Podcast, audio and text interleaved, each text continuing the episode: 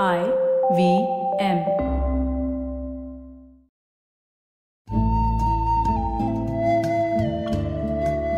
IVM के Hindi travel podcast टेढ़े मेढ़े रास्तों पर आपका स्वागत है टेढ़े मेढ़े रास्ते ही क्यों वो इसलिए कि घूमना भी तो ऐसे ही रास्तों की तरह पेचीदा और लगातार उतार चढ़ाव भरा होता है, जहाँ हर पल कुछ नया देखने और महसूस करने को मिलता रहता है। शर्त बस यही होती है कि आँख कान खुले रहने चाहिए। मैं हूँ केशव चतुर्वेदी और मैं आपको ले चलूँगा इस ज़बरदस्त यात्रा पर और सुनाऊँगा ऐसी मज़ेदार कहानियाँ शहरों, किलों, महलों, सड़कों और सबसे अहम इंसानों की, जो पिछले 20 साल से ऐसे ही रास्तों पर भटकते हुए मैंने सिर्फ़ आपके लिए इकट्ठा की हैं। तो आइए शुरू करते हैं। अगर आप पुष्कर के बाहर थोड़ी दूर स्थित पहाड़ी पर बने सावित्री मंदिर में खड़े हों तो आपको शहर का ऐसा नज़ारा दिखाई देगा कि आप हमेशा याद रखेंगे। मैं भी यहाँ साढ़े छह सौ सीढ़ियाँ चढ़कर पहुँचा। जी हाँ 650 सीढ़ियाँ। ज़मीन से 750 फीट ऊँची इस पहाड़ी से नीचे देखा तो पाया एक तरफ़ जंगल था। जिसमें घना कोहरा छाया हुआ था और फिर चूने से रंगा सफ़ेद शहर पुष्कर। जिसके बीच में सरोवर धुएँ की झीनी सी परत के नीचे चमकता हुआ दिख रहा था। यह शहर कई कारणों से अनोखा है। एक तो मध्य राजस्थान में होने के कारण यहाँ मेवाड़ और मारवाड़ दोनों का असर है। मेवाड़ की तरह यहाँ झील, जंगल, पहाड़ी और घास के मैदान हैं। वहीं शहर से बाहर निकलते ही बालू और रेत रेगिस्तान के होने का एहसास कराते हैं। शहर के बीचों बीच वही सरोवर है जिसका अभी मैंने ज़िक्र किया था। इसे पुष्कर सरोवर कहते हैं, जिसके चारों ओर घाट बने हुए हैं। पूरा शहर इसी कुंड के आसपास बसा है। पुष्कर की सबसे बड़ी खासियत है ब्रह्मा मंदिर। शायद ये भारत में भगवान ब्रह्मा का अकेला मंदिर है। इस मंदिर के अलावा यहाँ एक गुरुद्वारा भी है, जिसका दसवें गुरु श्री गोविंद सिंह जी से गहरा नाता है। आनंदपुर साहिब छोड़ने के बाद गुरु गोविंद सिंह जी पुष्कर आए और यहाँ उन्होंने गोविंद घाट बनवाया। आज भी यहाँ के गुरुद्वारे में गुरु गोविंद सिंह जी के हाथ का लिखा हुक्मनामा रखा हुआ है। एक जमाने में जब शहर में आप घूमते थे तो पता लगता था कि सबसे ज़्यादा लोग एस टी पीसीओ के काम में लगे हुए हैं। ये वो फ़ोन बूथ थे जिनसे लोग देश दुनिया में फ़ोन पर बात किया करते थे। फिर मोबाइल आने के कारण स्थितियाँ बदल गईं। अब अगर आप पुष्कर जाएँ तो आपको शहर में दो भाग दिखाई देंगे। एक देसी पुष्कर, जहाँ राजस्थान और भारत से आए सैलानी आते हैं। उनकी दुनिया पुष्कर सरोवर, ब्रह्मा मंदिर, सावित्री मंदिर और गुरुद्वारा देखने तक ही सीमित रहती है।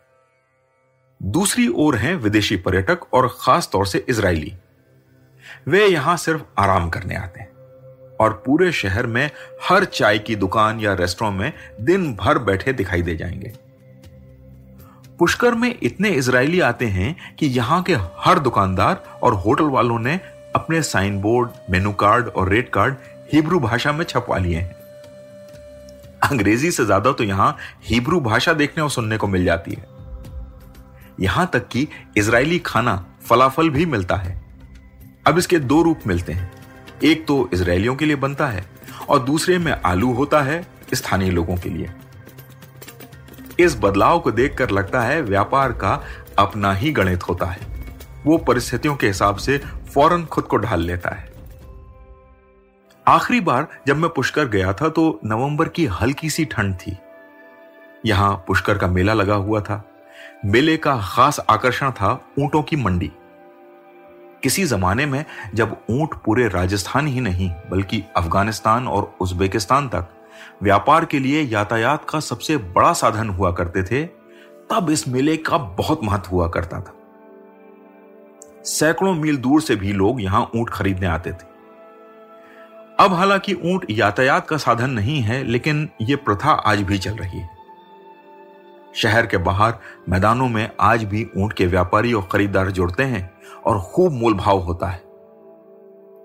भारत में जितने भी ऐसे मवेशियों के मेले लगते हैं, उसमें पुष्कर को ही सबसे ज़्यादा अंतर्राष्ट्रीय ख्याति मिली है। इस मेले के दौरान पुष्कर के बाहर टेंट का एक पूरा शहर खड़ा हो जाता है। विदेशी यहीं रहना पसंद करते हैं। दिन भर कोई ना कोई कर्तव्य और रात में नाच गाना सब चलता रहता है।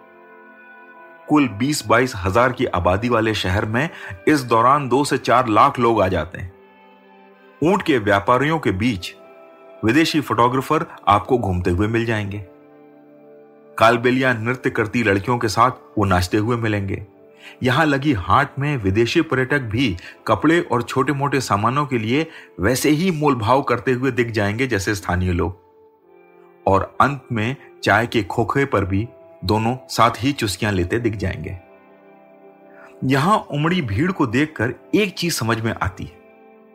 बात यह नहीं है कि पुष्कर मेले में कितने लाख लोग आते हैं और क्या यह दुनिया का सबसे बड़ा मेला है या नहीं।